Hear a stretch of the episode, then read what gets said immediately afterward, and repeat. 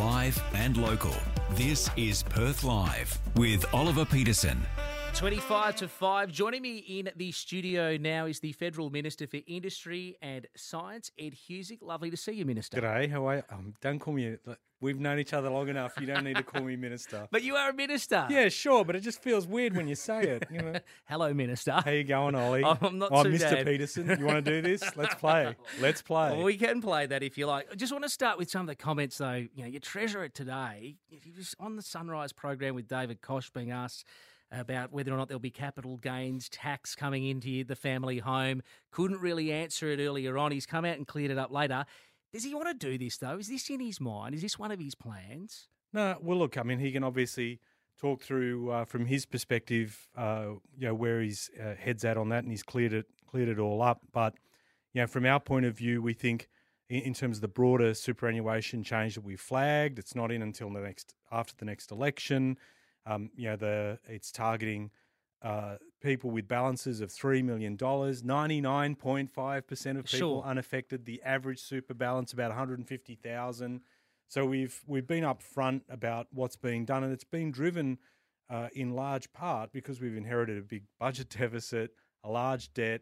We've got to rein this in. We've got to rein in inflation, put downward pressure on interest rates. And so there are things that governments need to do, responsible decisions like this. That, that that's why we're going through that process. Are they broken promises, though? No, because uh, you know the PM was quite clear before the election, saying no major changes. We flagged that we'll do it after the next election. Um, we'll obviously set the framework up, but it'll be stuff that you know it goes to the next election. People get to vote on it then, and I think the PM has kept faith with the public in terms of what he said and flag that you know this is something we need to do for longer term budget repair. What about public servants and politicians' entitlements? Is that going to be reviewed too? I, I think you've seen the uh, comments made around defined benefits. I'm not in that that scheme. I was elected uh, afterwards, so we all have the you know similar superannuation Some of the vintage systems. politicians. But but that that consult we've said that that will be um, taken into account, but the consultation around how that's done because it's a different system. You need to work that through. What is this the, the way though that your government's going to try and just fly things up the flag with the public, see which way the wind blows, and then make a decision? Because it's, it's been a bit uncertain over the last ten days or so, Minister. I I think uh, if you take look, the two points I'd make. One, we have said you know we will do what we said we would do. That is, we we've got a stack of things we're working on, like for example the National Reconstruction Fund that I'm responsible for. Yep. What we said we'd do, we're doing, uh, and uh, we're committed to that. But there are some things, Ollie, that occur through the life of government, or or they become bigger issues, and in particular the concern around the size of the deficit, um, the impact on inflation, trying to bring down interest rates. There's stuff that you do have to do and you have to act on, and that's what we're trying to do. Get that balance right on the things that we've got to do and the things we've got to deal with. Will there be a lot of changes? Do you think in the May budget? Uh, no, well, I think the May budget itself is really our focus. All the ministers have been told we've got to find savings. I've certainly stumped up savings in the last budget and looking at them now and being responsible around uh, the way we use uh, taxpayer dollars. A lot of the stuff in my area is about building capability and capacity. It's an investment in the economy now and into the future. So uh, you know that is where our focus is. We've we've been we've inherited a terrible mess. One trillion dollars of debt, not much to show for it, and people expect that that will be reined in and dealt with. Speaking of the National Reconstruction Fund, which is what you are here Mm. talking about as well today, it's a boost for local manufacturing. Uh, that's not a laissez faire, though, is it? You, you need some crossbench support if this bill is to go through the Parliament. So Hmm. Just explain to us what you're trying to do. Well, I think the Reconstruction Fund itself, the National Reconstruction Fund's the biggest investment in manufacturing capability in living memory across a range of different areas. It's about, as I said earlier, not just looking at the economy now, but into the future. What'll create jobs, uh, what'll create growth for us longer term, and manufacturing, like being a country that makes things, this matters. It creates full time secure work.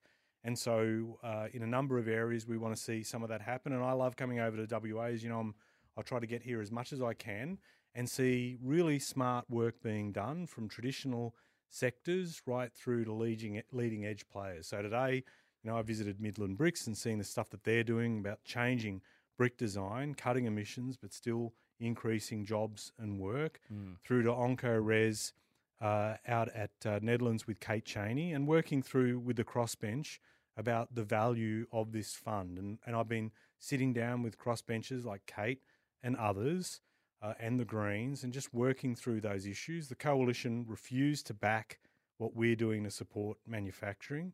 So we need to deal with the with the crossbench as a result, and just having those good conversations and working through issues, and being grateful talking with people like Kate Chaney, who's you know very common sense, very practical, and also wants to see growth of say medical manufacturing in her neck of the woods. So do you think she will support the bill? Uh, I'm going to leave her to speak uh, on her behalf. We can read into the fact that you're walking through Nedlands with it today. I mean, that, that's a good indication, isn't I, it? uh, can I just say, I am happy. Uh, I, I just want to make this commitment to you and your listeners. I, I don't care what people's politics are. If they have, if they want to work with us on building manufacturing and all that it means for local communities and our economy, I don't care if you're liberal, I don't care if you're national, I don't care if you're green, I don't care if you're independent. Uh, I'm definitely uh, committed, and I think people want to see politicians working together. They're sick of all the bun fights. Just get on with the job and do what's right for the country. This bill also, as well, formulated out of the few years of COVID. I mean, Yeah. we, we saw Australia being isolated from the rest of the world, Western Australia more so than the rest of the country.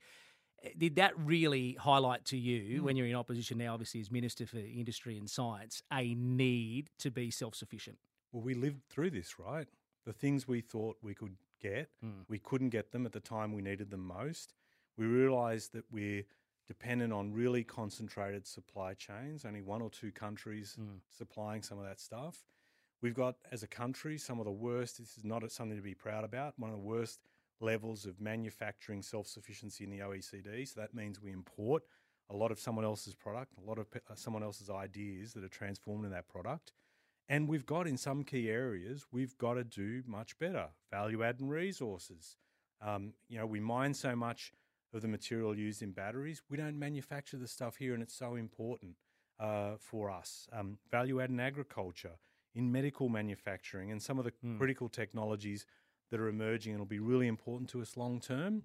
I know it doesn't necessarily get everyone's motor running, but this is the stuff governments people often say they want governments to think long term and act for that long term future, and that's what this stuff's all about. You just mentioned that there. So battery storage capability in Mm. here in Western Australia, because a lot of it's mined, the, the, Mm. the, the minerals and the ingredients, if you like, for batteries uh, here in Western Australia. You want to take that next step and see the batteries manufactured here in WA. And we owe uh, a great um, debt of gratitude to, to WA because you do so much on mining and refining.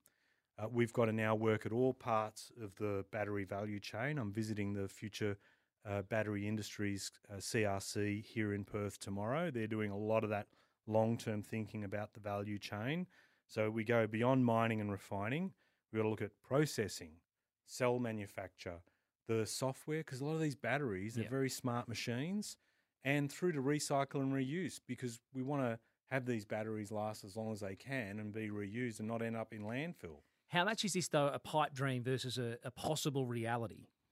I can tell you that uh, there are a lot of our um, friends that are thinking deeply about how we get this right because it plays a big role in cutting emissions. We've one of the countries that leads the way in rooftop solar, but we don't store as much as we can. Mm. So countries like the US, I, I uh, visited there in late January, meeting with my counterpart, the Secretary of Commerce over there, and they're, they're saying, look, let's work together.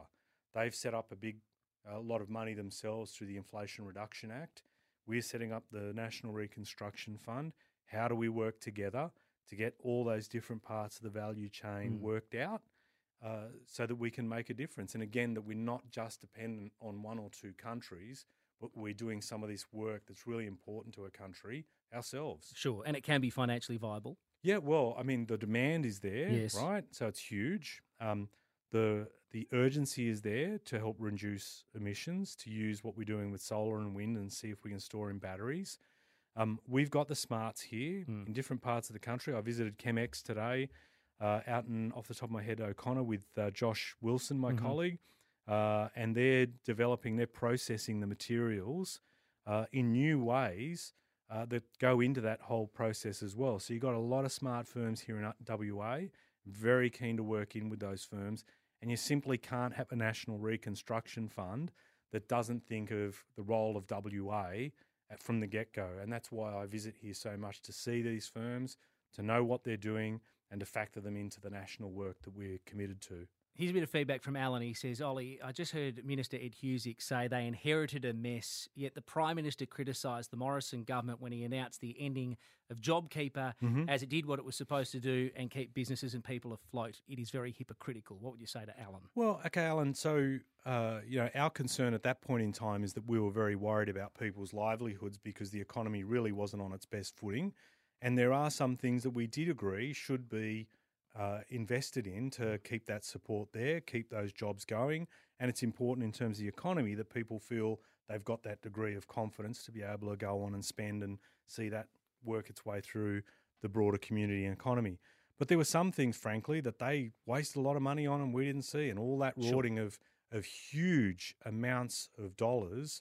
And what did we get at the at the end of it? So, you know, we are committed to fixing and cleaning that up. I get get that there'll be people with different political views that take a different angle to it, but we are trying to do the way in which we use taxpayer dollars that we do that in a much more sensible, practical, and also um, something with a lot more longer term benefit uh, as well to the community. When you say rorting, do you think some of those recipients of JobKeeper now, if they're profitable, should be paying it back? I think the it's too Qantas, for example, Okay, record profit last I could week. give you the I could give you the long answer. Here's the short one. No. Why? I mean, I would love them to donate it back. And by the way, I can give you the details of You're the taking none of our taxes anyway, Minister. Uh, y- can uh, th- those those companies, if they'd like to, can certainly make a uh, a repayment back. Uh, details provided shortly. But the thing is, the amount of time you would spend to try and claw that back and get that back, versus just you know recognizing that the world's moved on, um, it is just too difficult at this point to be able to claw claw that back.